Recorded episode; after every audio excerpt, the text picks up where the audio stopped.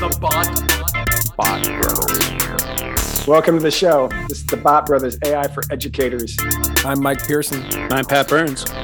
This show is going to be uh, mind expanding, I do believe. We've so far we've, we've talked to all kinds of different high school teachers, a librarian, a comp sci person. This week we have an actual college professor from not, uh, the great school of uh, University of Wisconsin Madison, or we Illinoisans always say Madtown. I don't know if that's a Wisconsin thing or not, but her name is Trudy Watt, and she's the academic director for the Master of Science in Design and Innovation at the University of Madtown. Um, she does architect. She does. She's a design researcher. Researcher. She's obviously an educator. She does stuff with transdisciplinary collaboration. Um, we're super stoked to have you here, Trudy. Um, what? What? Okay, now that I've read all that, what? What exactly do you do? What a good question. I wish I knew the answer. Um, I'm still figuring that out. Um, that's what I do. I I work in the field of design um, in alignment with what I feel is my purpose, which is helping other people find their path through design um, so that they can do work that matters to them. So I started as an architect and I work to facilitate collaboration and teams um, that use design to work on really hard problems.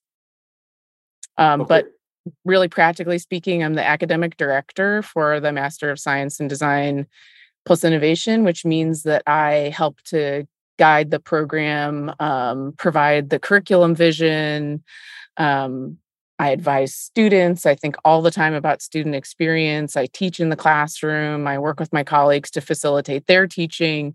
Um, so, really building up um, this Design Plus Innovation program, which is an interdisciplinary, collaborative, and empathetic based uh, approach to design are you teaching primarily undergrads or or grad students and then like what what specific courses uh, so the ms in design plus innovation is exclusively a graduate program uh, it's a 12 month accelerated master's program it's a kind of new species of program at the university of wisconsin madison um, and it's super fascinating. We work with students who come from a huge array of different disciplinary backgrounds, as well as, of course, life experience, because you know we're all individual humans.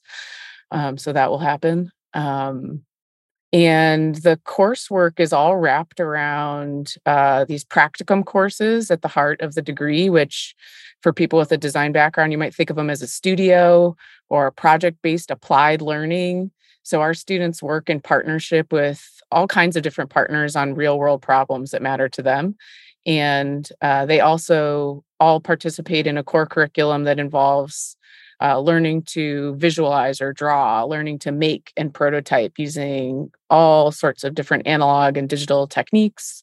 Um, they learn sort of a business mindset through our collaboration with the business school.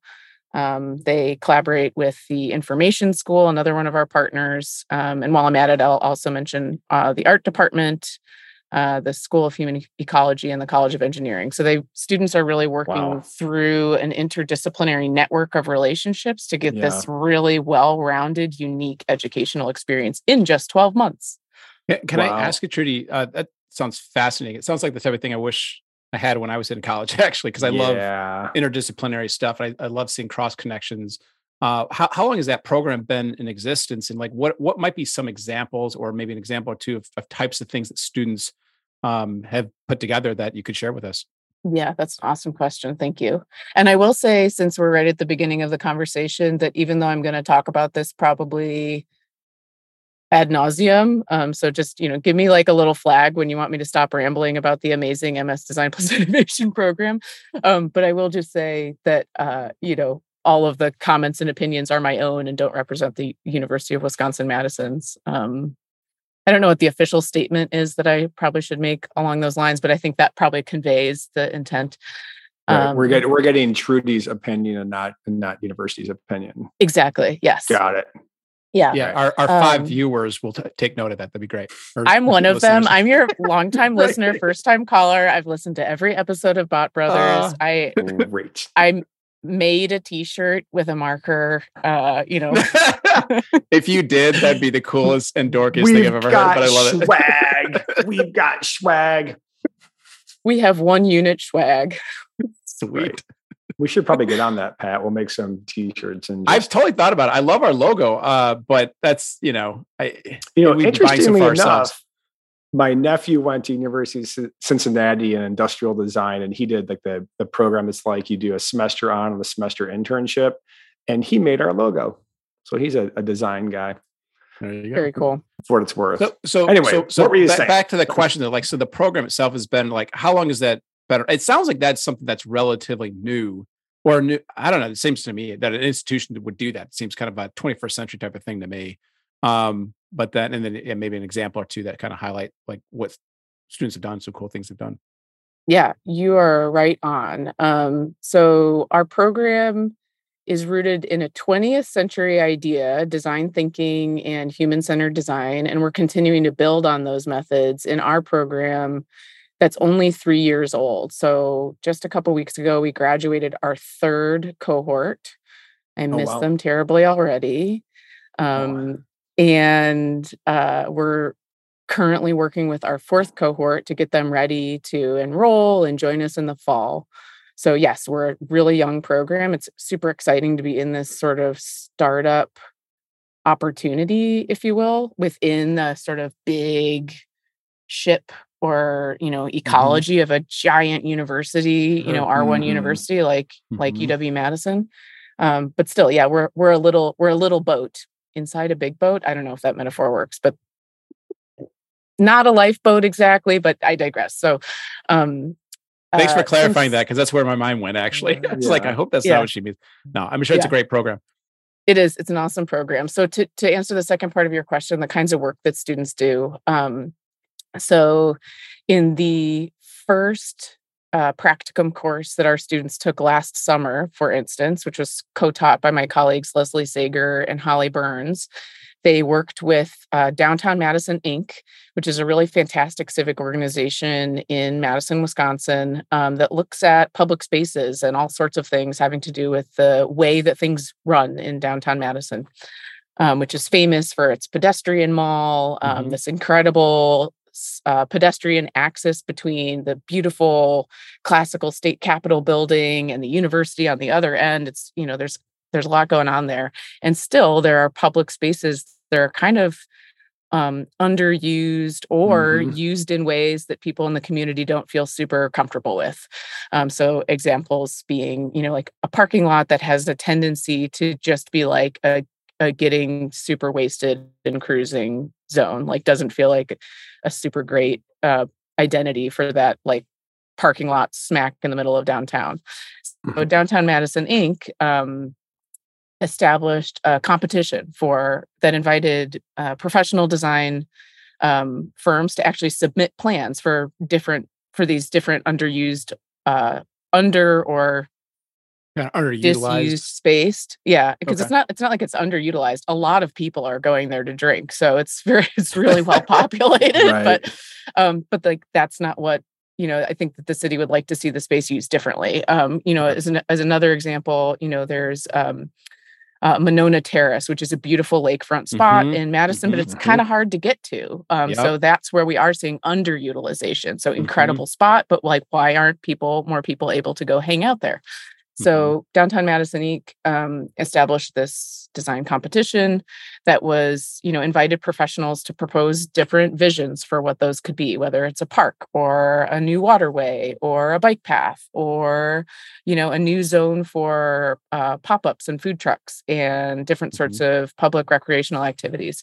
So our students actually took on that design brief, the same one that Downtown Madison Inc. gave to the professionals, and they broke into teams and came up with their visions for what could be different about that parking mm-hmm. lot, that alleyway, that terrace on the lake. So they you, kind of designed new public spaces. You are um make it take me back a few years to pre-pandemic times. Uh, I have a senior rhetoric class, and there's a project that I had that I ran it two or three times where I had students essentially we were looking at the rhetoric of spaces, right? And what does the space seem to be kind of be saying about a place and the values yeah. have you? And and I had them find places within uh, the city that we're in and they had to reimagine what they would do with them in a very similar sort of way that you're doing, but in Madison. Um, and some of the designs things that they came up with are just awesome. And I was like, mm-hmm. I never would have thought of that. Um, uh, so anyhow, I, I'm kind of geeking out a little bit just hearing that like that that's the work that you're doing. I think that's just where you're part of that. That's so so cool. It's great. Yeah. Thank you. Yeah. I ask you a question? Yeah. Um, so would you say that like the point of design is to really kind of enhance like the, the user experience or to persuade the user experience or to because because like you're kind of like well we want this space to be used this way. It's overutilized the way we don't want and this one's underutilized. So it's right. design really about like creating whatever materials that you're using to to kind of persuade the the, uh, the user the audience to do blank. Yeah that's a great question I would say that design is about creating sets of possibilities aligned with need or desire or both. And that while it can have persuasive power um, or impact on the way I might behave or feel, um, yeah, that just like at its root, design is a process for creating a set of possibilities that are aligned or related in some way to something we want or need. So, and it, that could apply to a space, it could could apply to an object, it could apply to a process or a digital interface. Um, and what I love about what you said is that you rooted it in user experience because I do think it's about the experience of people. And that's really at the heart of our program is that empathetic connection to, you know, what people and other creatures are experiencing when they encounter what we design, which at this point in history, I would say is pretty much every molecule on the planet because human beings have, through mm-hmm. their decisions and design um, efforts, whether you call it a d- design or not, have now had influence on the entire ecosystem we live in. So, where we're not thinking like designers, we are failing to take, you know, full responsibility for mm. the design of our world. Okay. Yeah, you just let me right into a question I was wanting to ask you. Like, so design, how something is designed is very fundamental and powerful because of the impact it has. Yep. And our last episode, I, I, I when I listened back to it when I was when I was mixing it, I, w- I was trying to ask uh, Josh Schmidt because you know programmers are are designing programs to do to do whatever right? And and with with artificial intelligence and even the internet um, they are kind of creating the way that we are going to interact and and behave. And they're kind of like designing the world right? Mm-hmm. and so I, I, was thinking i mean it used to be like you call it the author would design a world with the book and kind of like you kind of learn from that. But now kind of computer science is, is taken over kind of the big push. And so you have all these people in silicon valley like writing programs that that have these users and then we act however we act right? But the but the but the technology is also going to going to push us in certain directions.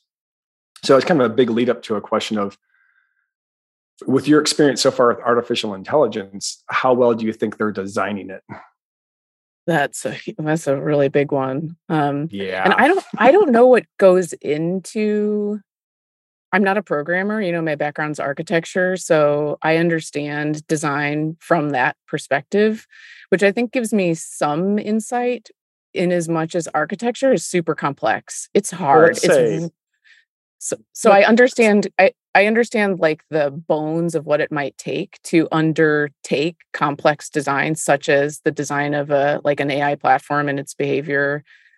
Um, mm-hmm but I don't I wouldn't know exactly how to do it. But I do think, I mean, from it seems like what we're learning, you know, in the media is that that there there are a lot of um, concerns, hesitancies, and hopes for the way that AI is being designed. Um, especially with regard to the sort of like, should we press ahead or should we pump the brakes at this moment to think about right. whether the values that we want to arise as a result of this super powerful thing emerging um, are those values baked in enough to our process yet to hmm. ensure mm. you know the persistence of human values and our usefulness in the workplace and our creativity and all those things yeah i keep on coming back to the, the parking lot that's just full of a bunch of drunken fools right? Like a design error right? And then how do you redesign? So like is that is that some instance of ai or maybe that's just like reddit feeds and 4chan stuff on the internet right? Like there's this place you go where people do terrible things. Uh, yeah like what's the, ana- the what's the analogous digital space? Yeah. Yeah. Yeah i mean we seem to have a lot of trash zones in our digital space trash zones. Um, yeah. Is that, a, is that like a, an actual term or is that you just invent that? Like that's a nice I, phrase actually to use a trash yeah, like zone. That. I don't believe I did invent it. Um, actually, the phrase that's coming to mind is trash stratum. Um, that I Ooh. think I heard, I want to say it's related to David Lynch's work and um, the sort of um, aesthetic universe that he sets up in kind of all of his work, but especially in Twin Peaks, where yeah. there are like these alt, almost alternate universes that are like weird trash zones that ha- are full of chaos and fear and garbage and Hmm. Um, I mean, I feel like, I mean, that's that's like when I think about that kind of thing, that's the fear, right? That AI like somehow leads us in the direction of this like garbage dystopia where like human beings just are totally right. worthless and we don't we can't find purpose in our lives. So I guess just just to name the nightmare, uh, you know, I don't know. Well, that might be the title of the show, like the trash zone or the what's the trash stratum or like design. Yeah. Tra- I mean, something, right? Like, but but a certain like call it just trash zone.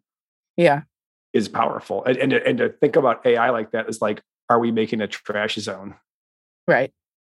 Well, that's uh, not funny, but like it's it's ironic because Mike and I were, we text all the time, and I think it was last week I texted him a, a, a GIF of, or if you prefer GIF of, uh, it was like a WALL-E, like one of those one of those characters that's kind of uh, a little bit larger and just laying on the recliner, just sipping his soda and watching his like you know TV screen or something. And I was thinking about how in that movie, um, I can't believe I'm talking about Disney right now anyhow, that uh, you know, the, the whole uh, environment has been trashed, right? And yet, and it's for for the for the conveniences that we that we crave.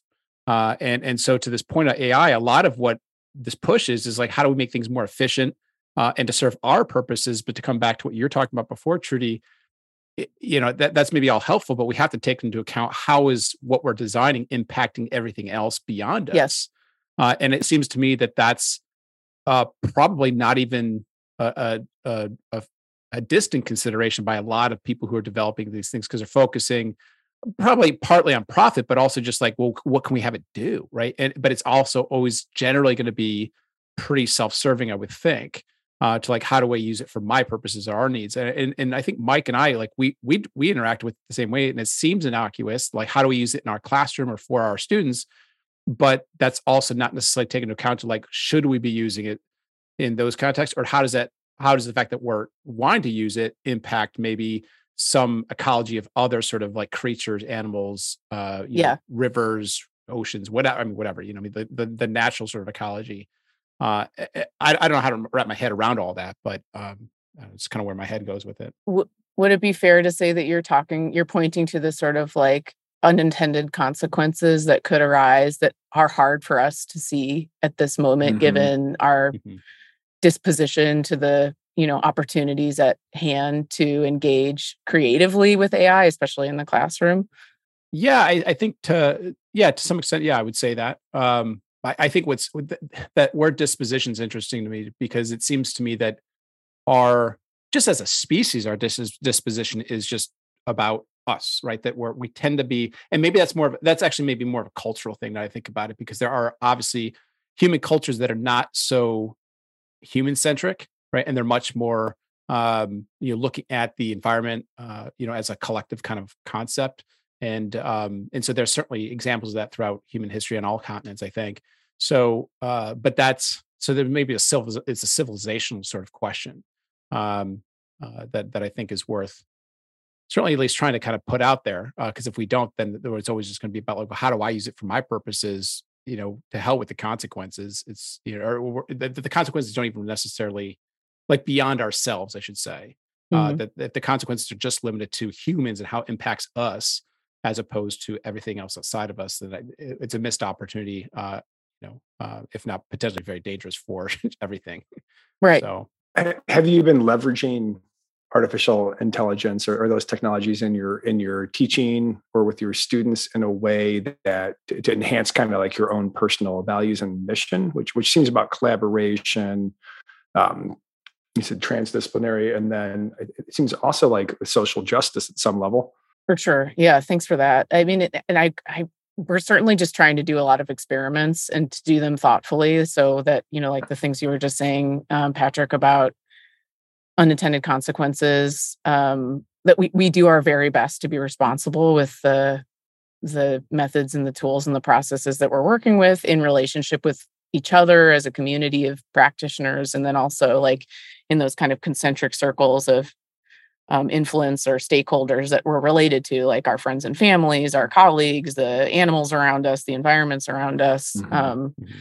so um, just the production power of ai like we can do more stuff faster so mm-hmm. um, something that's a key component of design um, and I, I, should say too so like before this i was teaching architecture as a, a you know professor of various stripes at different institutions for um, eight years and i just made this leap from the world of architecture into this like broader world of design and innovation where instead of always focusing on buildings and their sort of like attendant physical spaces i'm now at liberty mm-hmm. to explore design through kind of so many different channels so i'm a little bit more agnostic able to be a little bit more agnostic now than i was about like what what is the mm-hmm. thing we're looking at is it a website is it an app is it a mm-hmm. process is it a program is it a party mm-hmm. is it is it a building right. or a park so now the mm-hmm. the sort of possibilities for exploration are really open um, but one thing that is exactly the same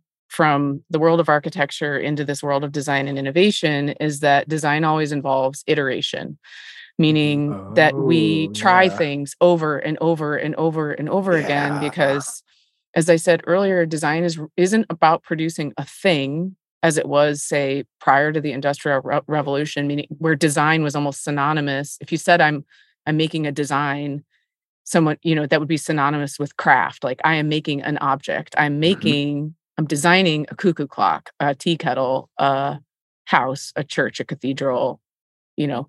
But the design in our contemporary use is more about the process, which has to include iteration. So creating a set of possibilities by trying as many different ways of doing it or approaching the contextual factors as you can before you run out of time or you come up against some other boundary that often has to do with money where you're like and this is the final product and you polish that as as um, well as you can so you know you could see immediately where ai could come into that you know the fact that we can go into chat gpt and say you know use it as an ideation partner um, right. you know we'd like to think of you know 12 48 162 possibilities for uh you know in you know responsibly uh inquiring about you know lived experience in xyz community center. So we could ask chatgpt to you know help us think about just a huge number of ways. So just the quantitative the, the, the quantity of iteration iteration that ai can do both verbally and visually i think holds so much promise mm-hmm. in our field have you been able to use any of the, the plugins for chat gpt I haven't actually. So I'm I've heard about, okay. you know, what you yeah. all have been talking about with like auto mm-hmm. GPT, but we're just coming we're we're hot off the school year, so I haven't had a ton of mm-hmm. experimentation time yet, but I'm super curious yeah. about that. Well, yeah, there's there's, there's one a- called code interpreter where you can actually you can just drop a spreadsheet into it and it will do data analysis on the spreadsheet. So like if you've got a bunch of data on whatever neighborhood and then you can kind of like it will it will graphically represent some of the information and, and it's still a large language model so you still have to kind of check it. But for like doing like analysis and, and kind of working with a spreadsheet it's pretty powerful. Um, pat what were you going to say? Kind of interrupted you. Uh, no no you're fine. Um, actually i liked what you said more Um, I was oh, just thinking that okay. there, there's a whole variety of various plugins, and, and, I like how you pointed to one specific one because you and I are a little bit familiar with that one um, right. at least in terms of like we've heard people talk about it, read articles about it, and it's it's one of those things where it can take you can take massive data sets and really just kind of let the G, uh, the uh, AI essentially kind of crunch numbers and or you know information in a way that's so much quicker than anything that humans can do. Uh, you know, I, I almost kind of wonder to what extent this is deviating a bit much, so I apologize. But like, you know, you start getting things like um, uh, if you're thinking about like the the medicine fields uh, or medical research, like how do you get information with like the human genome in there and start cranking out interesting kind of you know uh, analyses of of like say the the human genome or genes and what have you? And like how does that data like kind of how do you use that data to like get some like cool results or, or do some really good research? Um you could look at like anything from like i know actually when mike was talking about that i was thinking about how i was trying to kind of try to make a connection for you trudy where you know, are there large data sets out there, like maybe within, say, like government systems, where you can say, oh, well, there's a great data set on housing or on, um, I don't know, maybe maybe underutilization of different communities and what sort of common right. factors do they have? What data sets have like you know maybe across different communities or different par- parts of the country where you can kind of pull them together and figure out well like how do you how do you find remedies for these different issues? um, and it might be able to do that much faster than than uh, you know a, a, human or a team of humans could do. Um, might be kind of fascinating just to play with, but um, I don't know. Yeah, something interesting there is you know what you you pointed my brain in the direction of the kinds of data sets that that that we use in design research you know census data arcgis mm-hmm. data so mm-hmm. geo mm-hmm. geospatial information yep. Yep. um you know i think as these platforms become more and more sophisticated their capacity to interact with uh, real vector data so you know i'm talking mm-hmm. about like drawings in like autocad or mm-hmm. revit yeah. um, that sort of technical visual data that we use mm-hmm. um, where i would push back a little bit is that i wouldn't probably start using an ai platform to help me start generating remedies but i think processing large amounts of information in order to more rapidly acquire insights that are hard for me to see as a human being. Mm-hmm. Um, right. I think that that would be super fascinating. Mm-hmm. Um, and I mean, I mean, it happens even with just like the simple experiments that I do in communication with Chat GPT, where I I just find it so fun to you know like, and I saw in our notes for this show even like. You are an architecture professor. Read this essay and come with five questions, you know? Um, right. So, like, we do that. I do those kinds of experiments when I have communication to draft. Um, mm-hmm but the ideas are kind of in outline format. Um, so asking mm-hmm. ChatGPT mm-hmm. to come up with novel forms of combining the information that I give it, um, mm-hmm. and then I'm still the sort of evaluator and editor at the end, um, which it mm-hmm. seems like is a pretty common way that people are approaching using AI in in an educational setting or a professional setting. Is the sort of like I'm going to ask it for an assist, but then I'm right. still going to kind of collage together the thing at right, the end. Right. But, but but when it comes to the the data, the plugin you're talking about, it does seem like it could be very interesting to run it repeatedly over and over and over the mm-hmm. same data to see what insights it might draw um, out that are hard for us to see. But then I would also be aware of looking for the line where it starts to hallucinate and give me weird mm-hmm. solutions that are just yeah. aren't true. Yeah. Right. right. Well, that, that's right. the, it, it, we keep on going back. Uh, Josh Schmidt said the same thing last year about code. Like, if you don't know what you're doing with code, it very well, it very well will write something that's just doesn't isn't going to work. And and we see it with kids work with with their writing. We're like, that's that's not that's not what that book's about, right? So there's the it'll generate whatever you ask ask it for, but if you don't have the expertise, you, you don't know whether it's even relevant or not, right? So I, I that is you're, you're, right. It's echoed uh, again and again and again. Um, I, I, got I got a kind of a cool like quiz for you if you want to if you want to see something.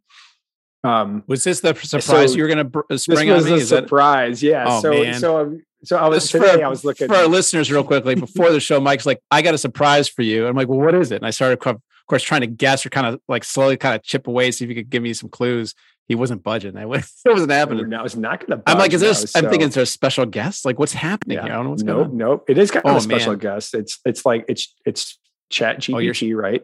Oh wow. Okay. So we got this for Pat and I folks. got a bunch of access to plugins because we've been using it for so long. So I I your your one um your your your paper that's called oblique oblique pedagogical strategies. Oh, I know where this is going support of social justice design education.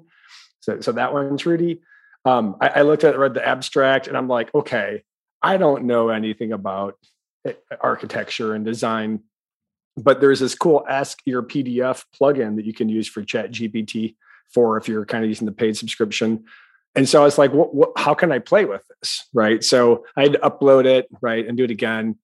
And then it, it, it gets your name wrong right? So and i think because when you look at the citation there's there's this is in there at some level right? So it misses that. But i, I was wondering like if you could kind of take a glance at the screen like does it does it sound about like what you wrote? I love this. Uh yeah so, so, this is and just just to give like a a yeah. brief, brief summary. This paper is about, um, I'm really committed to inclusive design education, and architecture is notoriously exclusive. It's a very, very white male dominated field still. Um, mm-hmm. So, for instance, you know, just anecdotally, you know, every Black woman who is licensed as an architect in the United States knows the exact number of her license. You know, and that number may have exceeded 500 black women licensed architects in the United States in all of history at this point. So can Whoa. you imagine if every white man who's ever been licensed as an architect in the United States knew which like what number in line he was? Oh my gosh, that's wow. crazy. I did not so, know that.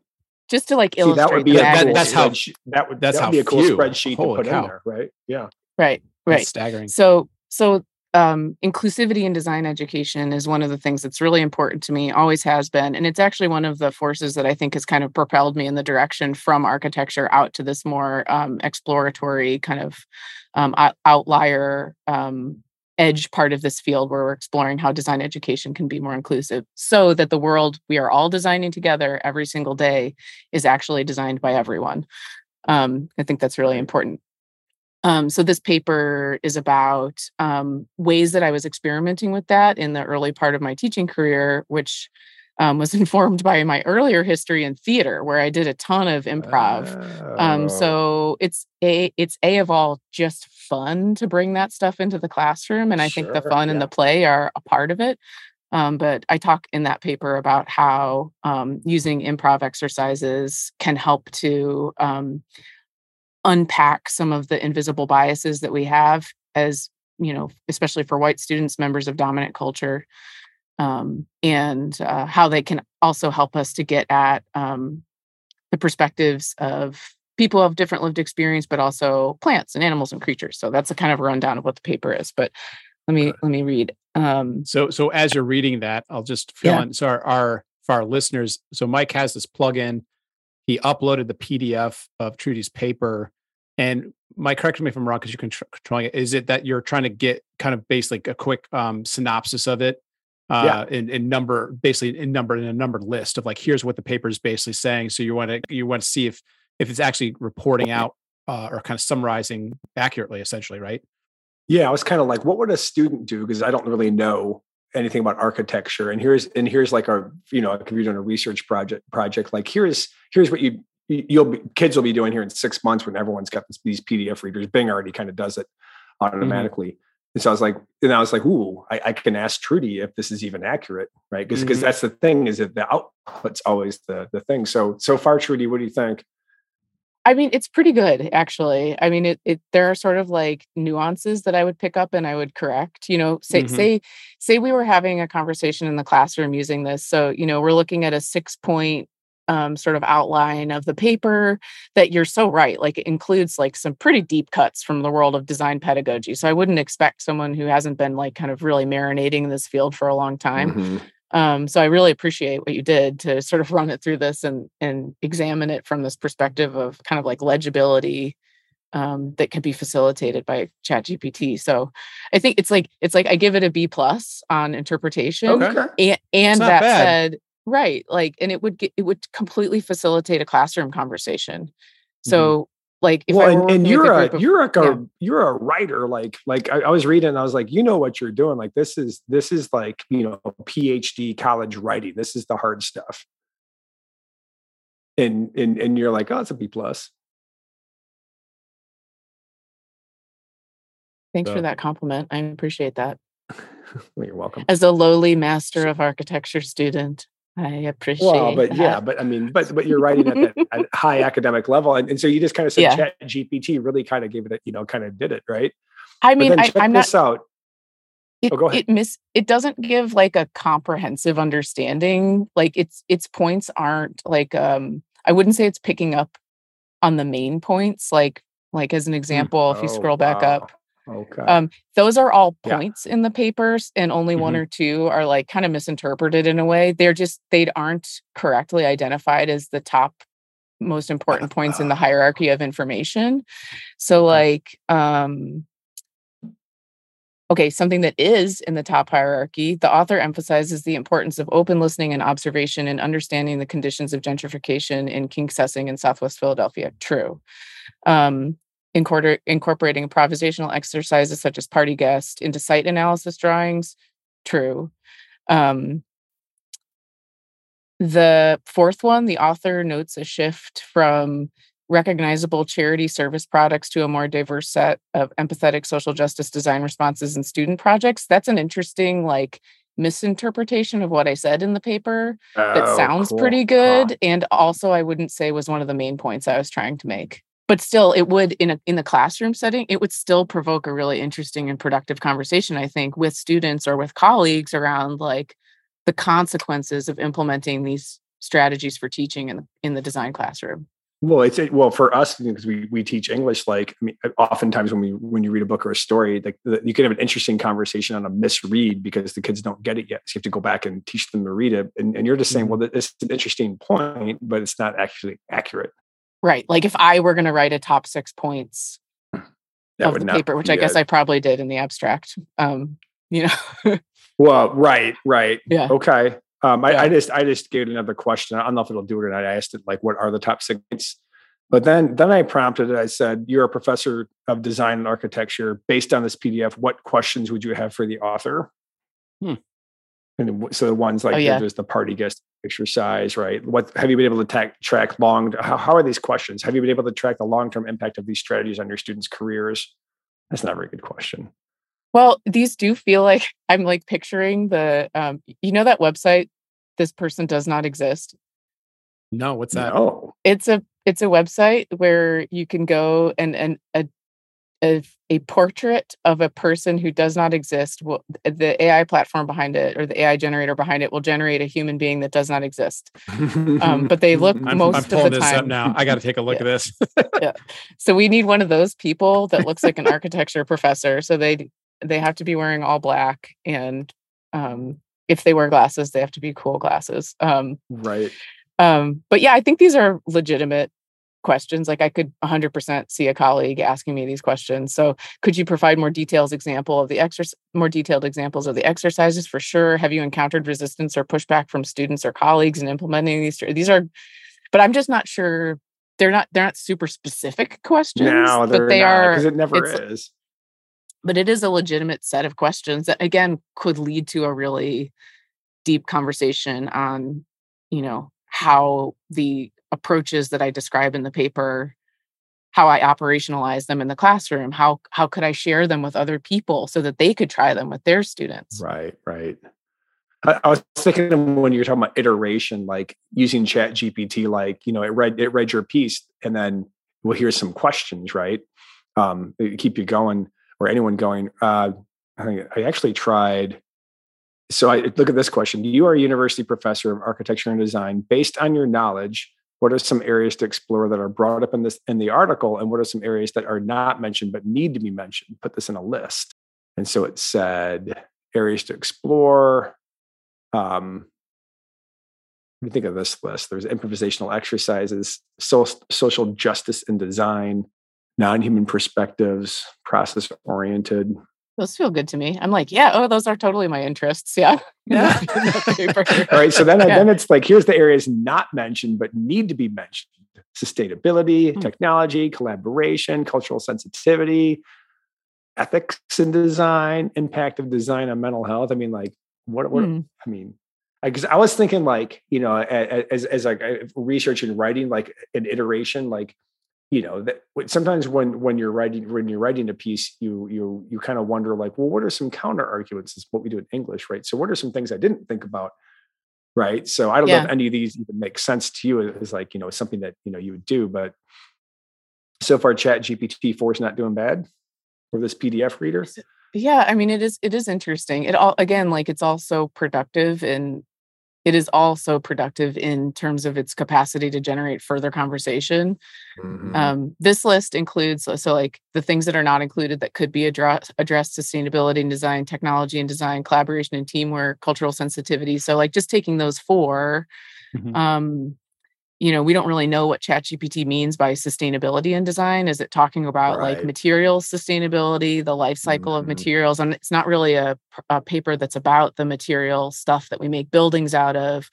So it's this list is kind of a mishmash of things that are directly related to the area of expertise in which I'm operating in the paper and like general areas that you would like if you were making a list of you know top 15 things that architects think about you know no. sustainability and technology would be on them but they're just not the focus area of perhaps the okay. kind of the well, area I was so really shining a light on. Does not, that make sense? It's not deep enough.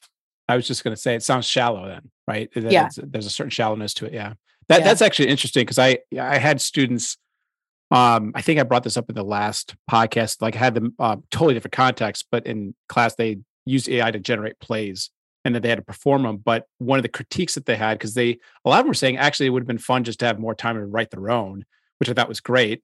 Uh, I thought that was actually kind of reaffirming of their their own humanity, right? But they said that they actually found it useful for generating ideas. They just found the scripts that it would kick out tended to be kind of shallow or cliche, um, which makes sense if you think about like the way that these large language models are are kind of scraping the internet, just trying to find big data and just kind of spitting stuff back out.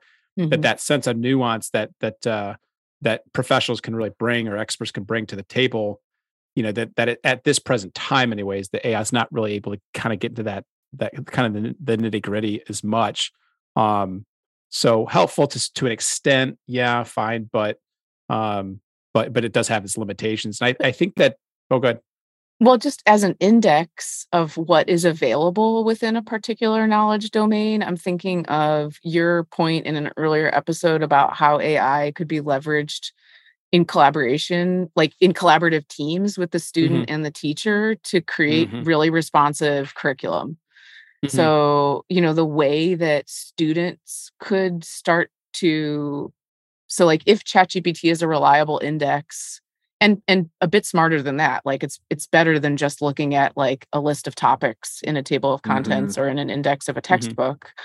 Um so, like using these large language models to generate possibilities for uh, creating curriculum that's like really appropriate to right where the student is at within a particular knowledge domain or practice area. Um, and then having them like almost pitch to you, like, here's the curriculum that I want to do. Mm-hmm. Mm-hmm. Um, you know, like I understand the broad area we're studying, you know, I'll just use my own field is, you know, we'll mm-hmm. just stick with like inclusive pedagogy and mm-hmm. design um, within that, you know, I've worked with ChatGPT GPT to come up with a plan for a four week study of, you know, tactics for working with undergrads who are mm. learning design fundamentals, or oh, I'm looking right. at, you know, the professional outcomes for design students that have experienced this or that sort of methodology in their educational experience or whatever. So there's a way to like kind of survey, but then mm-hmm. collaborate to fine tune and make a plan for mm-hmm. learning going forward. I don't know. That's what I, I mean, I, I thought that was a cool idea that you had or what I cool. took from the idea that you had in, the, in her earlier episode. I, I appreciate that. I don't remember saying it exactly. I mean, kind of vaguely, but I love how you're calling me smart, and I didn't even realize I was being smart. Yep, so that's great. SMRT. yeah, I you know, just so the, the the cursory read of uh, of, of your paper by ChatGPT. There is there is the game that that that was enacted that uh, I think yeah. must be the theater game. Yeah, um, it's called Party Guest. It's Party Guest. I keep on wanting to say Hunger Games, but Party Guest, right? Yeah, Hunger Games is a different version. It's that's when yeah, like totally. everyone's already everyone's like it's a really tough semester and right. um, you got to. It's uh eight. It's that's the post party game is what that is. Yeah, yeah. Um, um, party so, guest, so what? Did, yeah, go ahead. Party guest is a game. It's an improv game that, if you've ever seen the show Whose Line Is It Anyways, it's mm-hmm. played very often on Whose Line Is It Anyways, and it's a game where um, there's a party host and all the other actors are guests who have a secret identity and they have to arrive to the party. And then the point of the game is that the host has to guess yes. who all of their guests are. Right. So if you had like a bunch of superheroes come in they have to act like the superhero and the, and the party host has to kind of figure out oh that's superman oh that's batman oh that's wonder woman etc yes hmm. exactly that's fine yeah okay yeah so we have students adopt secret identities and we have them i, I love when you have to pull a piece of paper out of a hat so we do that mm-hmm. in the classroom and in the, on the pieces of paper are all these different identities like snowstorm tree drone mm. cat um, and the students then have to evaluate um, the context that we're working in first from their perspective as a human being like what do you take in when you look at this you know site or set of factors that you might need to take into consideration? Um, and then what happens when you try to evaluate and analyze the exact same set of information from the perspective of an earthworm or a, you know mm. the, the sun? So what would the sun see? What would the sun um, right so are you, you know, saying that it, like one of the guests could be the sun itself Yes. And they'd have to somehow portray themselves as the sun. And the part and the host would have to guess, oh, that's you're the sun. Right. And well, there, oh there isn't gosh. really there really isn't really a host in this. What we do is so it's an yeah. assignment that takes a couple of weeks at least. Um, so I do my best to keep the student identities, secret identities, secret from each other. So that when okay. they come in with their drawings, that's like here's the drawing from my perspective and wow. here's the drawing from the sun's perspective the other students try to guess what that person's oh. secret identity was. Sometimes it doesn't work because everyone's just so excited and someone immediately is like oh my gosh i got river otter. They just like say it. So, river otter. yeah. it's, it's, like oh, it's like a folk, it's like a faulknerian novel but for design right? So so what what it's making students do is think about the space from a, a zillion different perspectives. Yes exactly. That's super cool it, it reminds me of um have you read Braiding Sweetgrass? I have, yes.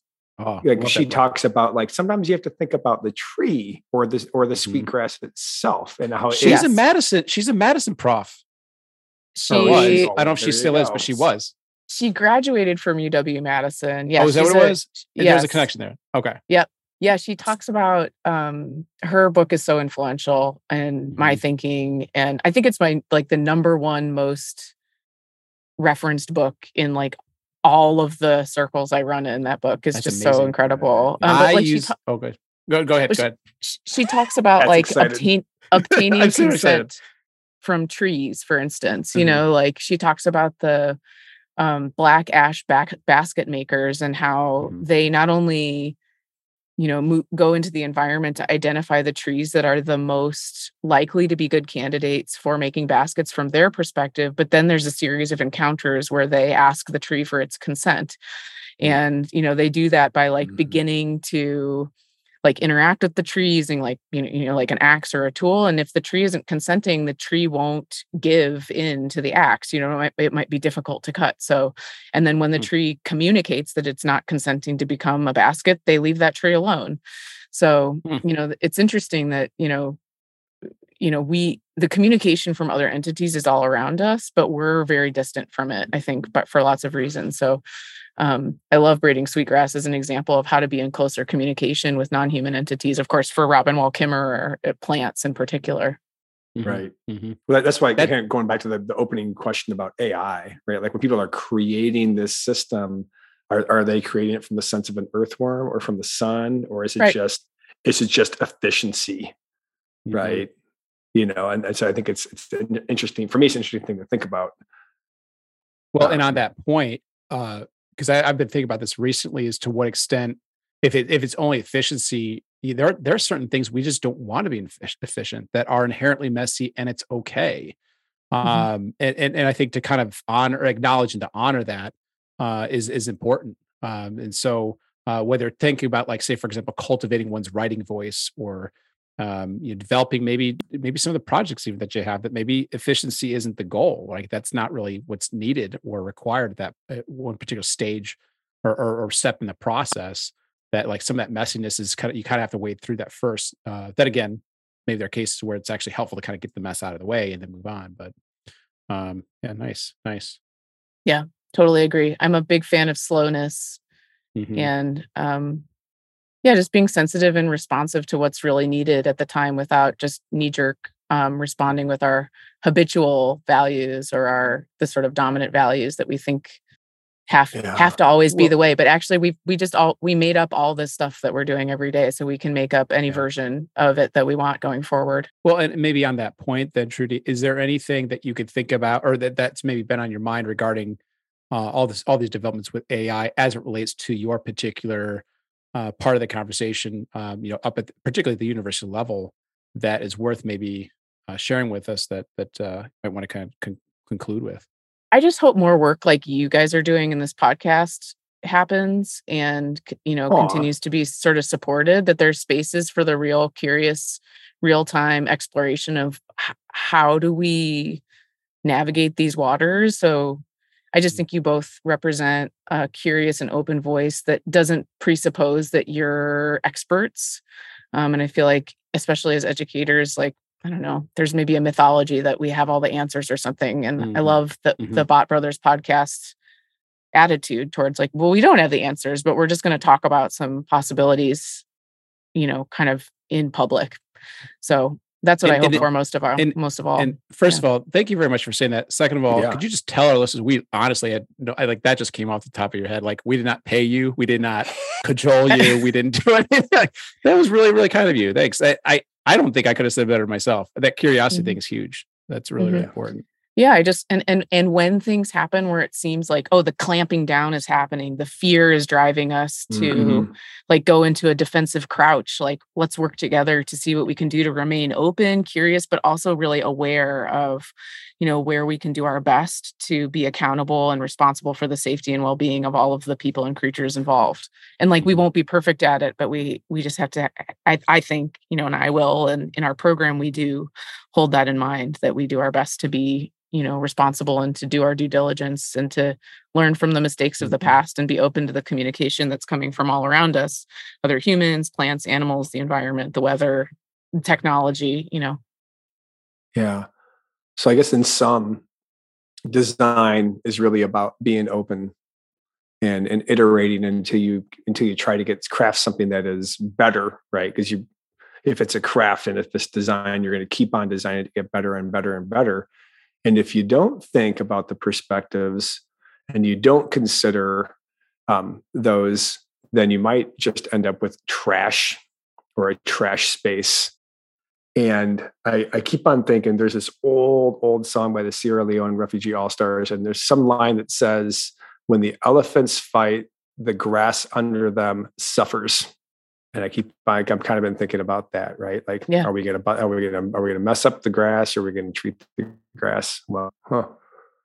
Well, thanks, Trudy. It's been awesome having you on the show. Um, I want to keep on talking, but a good 40 minutes or so. Thank you so, so much. Thanks a lot. Yeah, Mike and Patrick, I really love what you're doing. And I, I so appreciate the opportunity to be here and talk with you about this. And um, yeah, thank you so much for having me. And, and again, for making the space for these conversations. Cool. Keep in touch. Sure. Anytime. All right, that's it. That's season one, episode 10. It's May 30th, 2023. If you like this show, give some stars, follow us, like us, share with your friends or anyone interested in education or AI. If you have an idea or comment, hit us up at Twitter at the Bot Brothers. Bot Brothers. Send us a Gmail at the Bot Brothers AI at gmail.com. A Facebook group the Bot Brothers AI for Educators, run by Mr. Burns. If you want to get a hold of Trudy Watt, she can be found on LinkedIn by searching her name. It's T R U D Y W A T T. MD and I is also on LinkedIn as the UW Madison Master of Science in Design and Innovation. And MD and I is also on Instagram as UW underscore MDI. Any links to this show are in the episode notes. Have a good one. See you next time. Bye bye. Bot Brothers.